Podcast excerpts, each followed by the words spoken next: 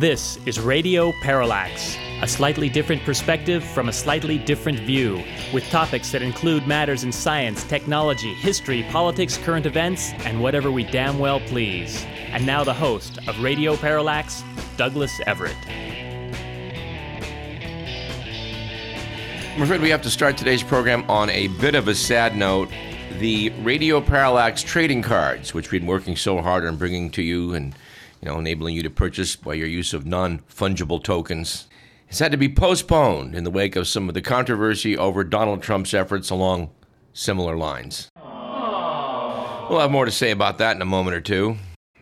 But I'd like to jump at this point to the comments of Andy Borowitz, who noted in a recent edition of the Borowitz Report, Dateline the Bahamas, that people around the world have been flabbergasted to learn that a man who created a business based on imaginary money might be a fraud. In interviews spanning the globe, respondents expressed shock and disbelief that a firm offering customers wealth by turning their actual money into pretend money could be anything but legitimate. And maybe we're being a little hard on Mr. Sam Bankman-Fried, but when I read in The Economist in their December 10th edition that the founder of FTX, known as SBF, will testify to Congress, said the magazine, about the collapse of his crypto exchange, but that he hadn't finished reviewing the events that led to its bankruptcy and might not be ready to attend a hearing that was scheduled for December 13th. Well, since then, SBF has been arrested in the Bahamas, so we're pretty sure that he's going to meet his future obligations to testify. Although we're not at all sure that when he does, he will have by that point finished reviewing the events that led to his downfall. Axios had noted a few weeks ago that SBF's stated dream, and that of most other crypto entrepreneurs, was for the industry to improve upon and supplant the world's existing financial infrastructure.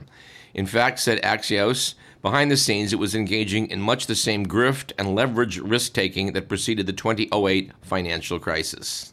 Which leads us to a very interesting book yours truly is perusing, titled Homewreckers. It came out a few years ago. The author is Aaron Glantz. It was a Pulitzer Prize finalist. I like the subtitle of the book, which is How a Gang of Wall Street Kingpins, Hedge Fund Magnates, Crooked Banks, and Vulture Capitalists Suckered Millions Out of Their Homes and Demolished the American Dream. We're not going to have time to say too much about this book today, except to note that it is a remarkable collection of anecdotes about how it is people in power, people in Wall Street, people who know the right people, are able to set up a system that benefits them and screws everybody else. I mean, shades of Karl Marx. What amazes me in thumbing through this book is how often these characters, which are supposed to be the paragons of American capitalism, have in fact set up a system of corporate socialism that has the government step in and cover their losses when they supposedly do us all a favor of buying troubled assets. It's a disgusting story and one that frankly doesn't get the play it deserves in the press, although books like this are out there, articles are out there. But for the most part, I would say this financial chicanery is hiding in plain sight.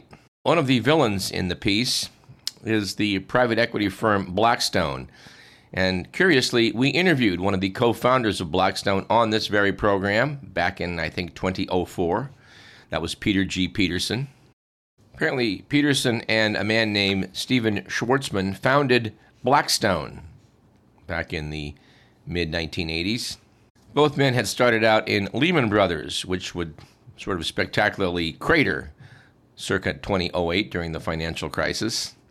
This book by Glantz mentions that in the 1980s, there was a shakeup at Lehman, and the company's chief executive, one Peter G. Peterson, was forced out. Noted Glantz in the book, like Averill Harriman, Peterson was fantastically well-connected. He'd been Secretary of Commerce under President Nixon and knew everybody. Schwartzman proposed they start their own firm, and they called it Blackstone, a pun on Schwartzman's name, Black or Schwartz in German, and Peterson's, Stone, or Petros in Greek. Peterson supplied the connections, sending out personal letters to a vast network of potential clients, telling them he would provide a personal touch. Schwartzman provided the guile and extreme work ethic to get the deals done. The two spent 30 years together buying and selling companies, making themselves fantastically wealthy, often by laying off workers and taking on vast amounts of debt before unloading the purchased assets to another investor, hopefully at a higher price. This is known as the greater fool theory. On this program, circa 2004, I would hasten to remind people, Peterson predicted that the U.S. economy was going to crater in the not-too-distant future, and he was quoting Paul Volcker, his supposed friend, in describing how this was likely to happen. I'm intrigued to learn from this book that Peterson and Schwartzman worked very hard to get around Paul Volcker, who had some very common-sense notions on how it was companies should be reined in from financial chicanery. Anyway, this is a hell of a way to start today's program. I think what we'll do is a bit of housekeeping at this juncture. Some weeks back, we had our language correspondent, Gordon Smith, join us to talk about French phrases that have made their way into the English language. If you were paying attention, dear listener, you noted from that program that it is correctly pronounced coup de grâce.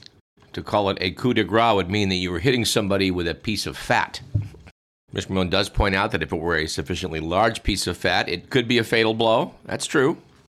We do want to add one slight addendum. We neglected on that program to point out something we had intended to point out. It was not, in fact, a French word that had made its way into English, but was the name of a Roman emperor that had made its way into French. Both Gordon and I found it amusing to note that the French still refer to urinals as Vespasians, because, wouldn't you know it, when he was emperor of Rome, Vespasian got rich by taxing public urinals. History tells us that his son, who I believe was probably the future Emperor Titus himself, complained to his father that it was an unseemly way to earn a living, or to earn some cash. I guess the emperor doesn't have to earn a living. Vespasian held a coin out in his direction and pointed out, "It doesn't stink." We were amused to note that The Economist, in its December 10th issue, had a little piece about French brand names and how French brands are mutilating English as well as their own language. Noted the magazine, a nation forged through a common language which it doggedly strives to defend is taking linguistic mangling to another level. In some instances, French firms are seeking to disguise their national origins. AXA, a French insurer, chose a name that means nothing but can be pronounced in all languages. The magazine cites Luncher, which operates a smart card for meal vouchers. It recently rebranded itself Swile, which they noted to the English ear sounds like a mixture of swill and bile. And apparently a group which owns Buffalo Grill, a restaurant chain, described itself as un steakhouse. It notes that the latest trend is to apply this phonetic play to English words which may themselves be unfamiliar, but become even more so in French. New French brands include Easy Peasy, a fashionable chain of spectacles, which to the English ear sounds like Easy Peasy. Duh. And then there is Heetch, a ride-hailing service that sounds as if a French person is saying hitch. They conclude by noting all of this as an affront to linguistic purity. The Académie Française, established by Cardinal Richelieu in 1635, still rules on which foreign words are acceptable in the French language. Currently, it disapproves, for example, of millennials in favor of enfants de numérique. Apparently, the Academy does not make pronouncements on brand names. And I don't know, maybe they should. We were also hoping in this program to do a follow-up on the story we mentioned about how some canoers were going to paddle from Easter Island at Rapa Nui to the tiny island of Hoki Mai, also known as Salas y Gomez. But doggone it, we couldn't find any story that did anything other than talk about how they're about to do this. By now, they should have done this. We will continue to keep our eyes peeled for follow-up. There's a lot of talk, which also includes things mentioned in The Economist, about the fact that various psychedelic drugs may be legalized shortly in many jurisdictions, including California. What depressed me about the story was the sidelight item in reading it that MDMA is currently undergoing trials for the treatment of post-traumatic stress disorder, and it's believed that this will have a significant role to play in treating and managing that condition. What I find depressing about it was that when I was a medical student back in the Ronald Reagan era, they were talking about MDMA. And where did they see its value? Well, at that time, 4 decades ago, they saw that it could have great use in treating post-traumatic stress disorder. Unfortunately, of course, MDMA became a drug of abuse and earned the wrath of those authorities in the federal government that want to stamp out drugs everywhere. By the way, are doing a spectacularly great job of doing so. Since I started this rave, I can't resist mentioning that the number one drug that kills Americans every year to the tune of like 500,000 people, and has done so for the past generation or two, similar numbers, is tobacco. A drug which is not only not banned by the federal government, is supported by various programs to keep people farming tobacco in certain jurisdictions like Kentucky. It is as addicting a drug as you could hope for. It kills people in droves, and yet you can buy it in every 7-Eleven in the country. No, we're not saying that that banishing the drug is going to work. It never has in the past. But it's a sad commentary that for 4 decades we've been stuck in talking about how MDMA might have some therapeutic value and are finally getting around to maybe doing something about it. Anyway, we can't avoid mentioning the fact that the January 6th Commission, before it gave up its ghost, recommended that Donald Trump face 4 distinct lines of criminal charges. To this we would add only 4. But nevertheless, it's pretty clear that there's 4 solid cases you could make for misbehavior against a former president. The question is, will Merrick Garland act? Or is the fix in? I don't know. It certainly was a bad week for Donald Trump this past week, as well, a week or two, I guess, as it was revealed that he was having dinner in Mar-a-Lago with anti-Semites, including Nick Fuentes, a white supremacist, and Kanye Ye West, who has distinguished himself recently with rants about going DEFCON 3 on the Jews. No, not DEFCON, DEFCON 3. And his dinner companion Fuentes is a Holocaust denier who has endeared himself to the MAGA wing of the GOP by arguing that Christians should have all the power. And he's endeared himself to certain factions of the party by suggesting that we execute lawmakers who voted to certify Joe Biden's 2020 victory. He also thinks we ought to strip women of the right to vote. And evidently, Fuentes and Trump really hit it off. Trump apparently turned to Ye at one point to say, "I really like this guy. He gets me." For his part, Ye has described himself as a proud anti-Semite. And then there's the trading cards. I don't know if you've had a chance to look these up on the internet, dear listener. We encourage you to do so. I'm looking at several versions which I printed out. We have Trump in the ring of professional wrestling, the World Wrestling Federation, holding up a championship belt with 45 on it. We have Trump as an astronaut. We have Trump as a Marvel Comics superhero. We have Trump in a cowboy hat wielding a shotgun. And the one everybody seems to like the most, Trump ripping open his business suit to show that underneath he's wearing a superhero outfit as death rays emerge from both eyes. Evidently, Trump sold these items at $99 a pop to 50,000 people and generated $5 million overnight. They are now currently in the secondary market being resold at a higher value, as we understand it. Apparently, even Trump loyalist Steve Bannon had to draw the line at the trading cards and said he just couldn't do this. Anyway, on a happier note, we would point out that as we are speaking into a microphone, we are pretty much at the winter solstice. These are the shortest days of the year, although we are happy to note, as we always like to point out, that the sunsets are already coming later. It's only a few minutes, but you know, it does count for something. The reason why the sunsets are not in sync with the length of days has to do with the phenomenon called the analemma, which, given that this is radio and we have no pictures to work with, is going to be hopeless to try and explain. That, dear listener, is homework for you to check out if you're so inclined, and our guess is you're not. Now, as we near the end of the year, we always look forward to Dave Barry's Year in Review, which evidently is not out yet. That will have to wait, I think, till next week's program or the one after.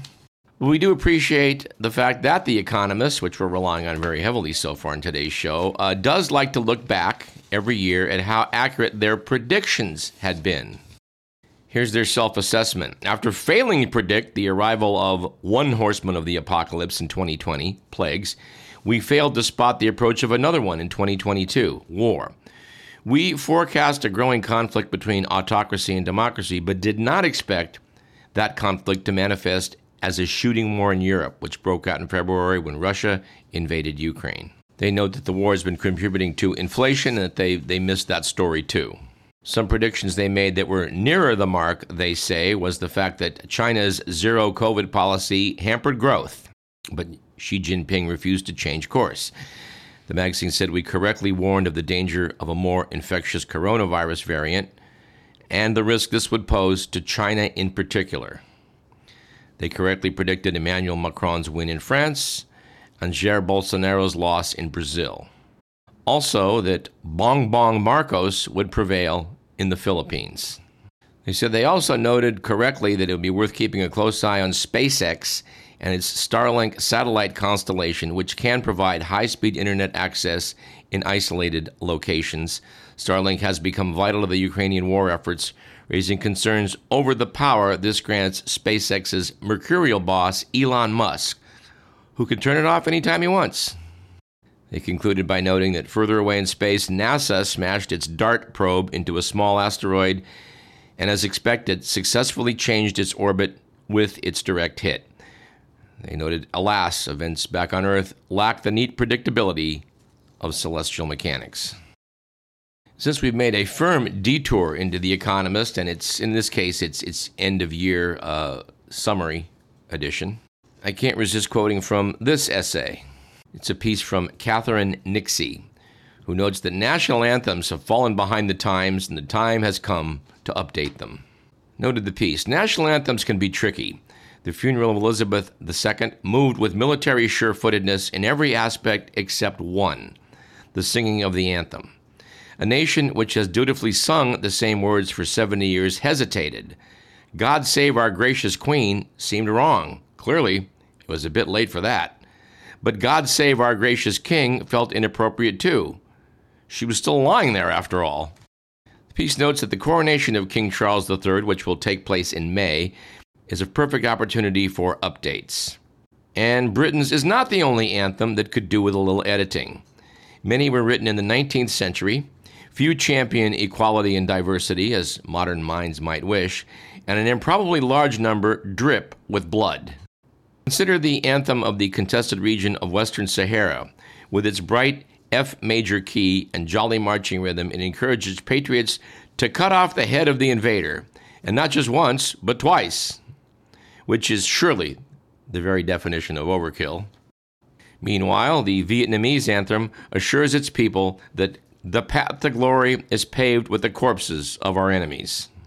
The children's verse in the Marseillaise encourages French infants to die like their elders and share their coffins rather than accept defeat. Notes the piece, this mingles suicidal ideation with a touch of historical revisionism, the French having a bit of a track record of preferring defeat to death. Well, we have to agree with Catherine Nixie. It's time to revise quite a few national anthems, including America's. Good Lord, can't we do better than the Star-Spangled Banner? A rather bad poem affixed to a German drinking song. And speaking of the rocket's red glare, we're not quite ready to weigh in on the wisdom or lack of it in sending ever more powerful weapons to Ukraine to use against Russia. There'll be time to talk about that, we think, in the year to come. When we do that, we're also going to want to take a look back at 1932 and how it was that the famine in Ukraine was misreported or not reported. We hope you caught our re-aired lecture on last week's program, addressing that very topic. But if you're a listener to this program, and we hope that you are a regular listener, you would note that one of our recurring themes is how major stories are misreported in the media, and how it is that certain investigative journalists are true heroes in digging out the data that the public really should have and sometimes doesn't get. I had a surprising chat with a couple of friends yesterday on the issue of TWA Flight 800. They both seemed quite surprised to learn that the official story that Boeing 747s just occasionally will spontaneously explode was, in fact, poppycock. One expressed the sentiment that it was hard to imagine that there could be a cover-up when so many people would have to know about it. To which I would say, well, yeah, it isn't always a slam dunk, but if it could be done, and it was done in the case of TWA-800, there's so much more that, by comparison, is easy to cover up. Mr. Mill likes to cite two words: Manhattan Project. I've heard the argument made by people that, conspiracies or things that are hidden will generally get uncovered with time. My answer to that is, how can it be then that 400 years later, we're still buying into the fact that this illiterate grain merchant and actor from Stratford-on-Avon wrote the works of William Shakespeare? And if you haven't heard some of our spirited discussions on that, dear listener, we would refer you to our archives at radioparallax.com. But one current example we could cite and will cite of how it is the mainstream media is not adequately covering an important news story would center on the Delta tunnels here in California. The Sacramento News and Review has an excellent piece on recent developments down in Hood, California, where numerous residents turned out to discuss what was going on down there. The piece by Scott Thomas Anderson notes that there is haunting memories of eminent domain, which came back to light as the Department of Water Resources sets its sights on Sacramento County properties. Now, there is some reporting, very little reporting, on the crowd that gathered in the Delta town of Hood on December 6th. The News and Review notes that Mark Massoni showed up. He'd grown up in Clifton Court, a section of the estuary that's south of Discovery Bay. His family had farmed down there from the 50s into the 60s until 1967, when everything changed. The Massoni family learned the meaning of the word eminent domain. The California Department of Water Resources, or DWR, was suddenly telling the Massoni family that it would be seizing their farm to build what became known as the Clifton Court Forebay. Massoni noted, "They brought in their big drilling rigs and my dad tried to kick them out, and they said, 'You can't kick us out.'"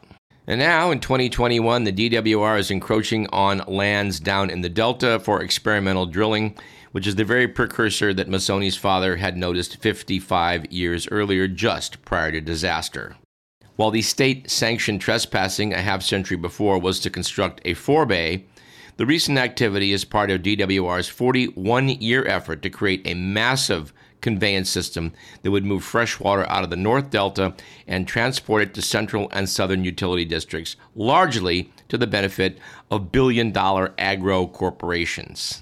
The guy that's been all over this story is our friend Dan Bacher, and I think we're, rather than quote more from this piece, which is excellent and we recommend it highly in the News and Review, we'll bring Dan back on to talk about what the hell's really going on down in the Delta. As Dan has reported on this show, among other places, the Delta smelt, formerly the keystone species of the entire ecosystem, has disappeared. None have been found for several years in a row. The fisheries that make up this whole ecosystem are going to crash as water is taken out of the Delta and shipped down to agribusiness interests. And if you want to keep supplying these giant corporations that are the farmers in California these days, including the wonderful company, which recently made a very extensive donation to UC Davis, if you're going to keep them in business and you're going to keep building houses out in the desert in Riverside County, places like Moreno Valley, you're going to have to steal water from somewhere. And if the fish all die, well, tough. I find this disturbingly reminiscent of Ukraine circa 1931. And you may have heard that Joe Biden recently released quite a few files related to the JFK assassination, but you'd be misinformed. But I think I'm going to put that off till our next segment to talk about that in a little more detail. And dear listener, if you've been paying attention to reporting coming out of Georgia about the turnout that put Ralph Warnock back into the Senate, well, you've been misinformed about that too. We're going to also defer that to the next segment. And one thing we assume you have not been misinformed about, because we know we've informed you on this very program, is the fact that sometime this year, India is going to surpass China as the world's most populous nation. The UN is guessing that that will happen somewhere around April 14th of 2023, when India's population will reach 1,426,000,000. That's a story we'll be returning to in 2023. And in a comedy relief story emanating from China, which we will close with, we have this. A 50-year-old Chinese man became the toast of the nation's social media after he was photographed chain-smoking his way through a marathon. Yes, apparently Chen Bangzhan completed the Xinjiang Marathon in just under 3.5 hours, an hour faster than the average worldwide finishing time. Chen also ran marathons in 2018 and 2019, and his ability to puff away while running 26 miles has his fellow runners dub him Uncle Chen and Smoking Brother. Here at Radio Parallax, we do counsel you not to smoke while running a marathon. Or for that matter, anything else. Let's take a short break. This is Radio Parallax. I'm Douglas Everett.